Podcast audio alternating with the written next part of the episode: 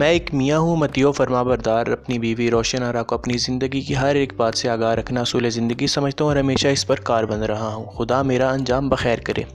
چنانچہ میری اہلیہ میرے دوستوں کی تمام عادات و خصائل سے واقف ہیں، جس کا نتیجہ یہ ہے کہ میرے دوست جتنے مجھ کو عزیز ہیں اتنے ہی روشن آرا کو برے لگتے ہیں۔ میرے احباب کی جن اداؤں نے مجھے مسحور کر رکھا ہے، انہیں میری اہلیہ ایک شریف انسان کے لیے باعث ذلت سمجھتی ہیں۔ آپ کہیں یہ نہ سمجھ لیں کہ خدا نخواستہ وہ کوئی ایسے آدمی ہیں جن کا ذکر کسی معزز مجمع میں نہ کیا جا سکے۔ کچھ اپنے ہنر کے طفیل اور کچھ خاکسار کی صحبت کی بدولت سب ہی سب سفید پوش ہیں، لیکن اس بات کو کیا کروں کہ ان کی دوستی میرے گھر کے آمن میں اس قدر خلل انداز ہوتی ہے کہ کچھ کہہ نہیں سکتا۔ مثلا مرزا صاحب ہی کو لیجیے، اچھے خاصے بھلے آدمی ہیں، گو محکمہ جنگلات میں ایک معقول عہدے پر ممتاز ہیں، لیکن شکل و صورت ایسی پاکیزہ پائی ہے کہ امام مسجد معلوم ہوتے ہیں۔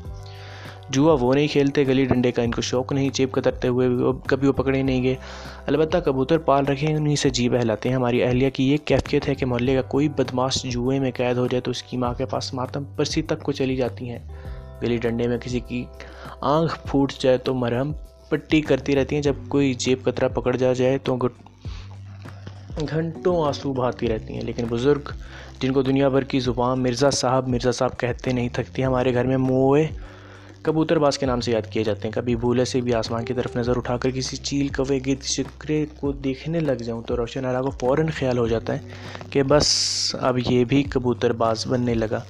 اس کے بعد مرزا صاحب کی شان میں ایک قصیدہ شروع ہو جاتا ہے، بیچ میں میری جانب گریز، کبھی لمبی بہر میں کبھی چھوٹی بہر میں۔ ایک دن جب یہ واقعہ پیش آیا تو میں نے مصمم ارادہ کر لیا کہ اس مرزا کم بخت کو کبھی پاس نہ بھٹکنے دوں گا۔ آخر گھر سب سے مقدم ہے، میاں بیوی کے باہمی اخلاص کے مقابلے میں دوستوں کو کی خوشنودی کیا چیز ہے۔ چنانچہ ہم غصے میں بھرے ہوئے مرزا صاحب کے گھر کے دروازہ کھٹکھٹایا، کہنے لگے اندر آ جاؤ۔ ہم نے کہا نہیں آتے، باہر آؤ۔ خیر اندر گیا، بدن پر تیل مر کر ایک کبوتر کی چونچ میں لیے دھوپ میں بیٹھے تھے، کہنے لگے بیٹھ جاؤ۔ ہم نے کہا بیٹھیں گے نہیں، آخر بیٹھ گئے۔ معلوم ہوتا ہے ہمارے تیور کچھ بگڑے ہوئے تھے۔ مرزا بولے کیوں بھائی؟ خیر باشد، میں نے کہا کچھ نہیں۔ کہنے لگے اس وقت کیسے آنا ہوا؟ اب میرے دل میں فکرے کھولنا شروع ہوئے۔ پہلے ارادہ کیا کہ ایک دم سب کے کچھ کہہ ڈالوں، پھر سوچا کہ مذاق سمجھے گا اس لیے کسی ڈھنگ سے بات شروع کرو، لیکن سمجھ میں نہ آیا کہ پہلے کیا کہیں۔ آخر میں ہم نے کہا مرزا بھائی کبوتر بہت مہنگے ہوتے ہیں۔ یہ سنتے ہی میرے صاحب نے چین سے لے کر امریکہ کا تک کے تمام کبوتروں کو ایک ایک کر کے گنوانا شروع کر۔ اس کے بعد دانے کی مہنگائی کے متعلق گل افشانی کرتے رہے اور پھر محض مہنگائی پر تقریر کرنے لگے۔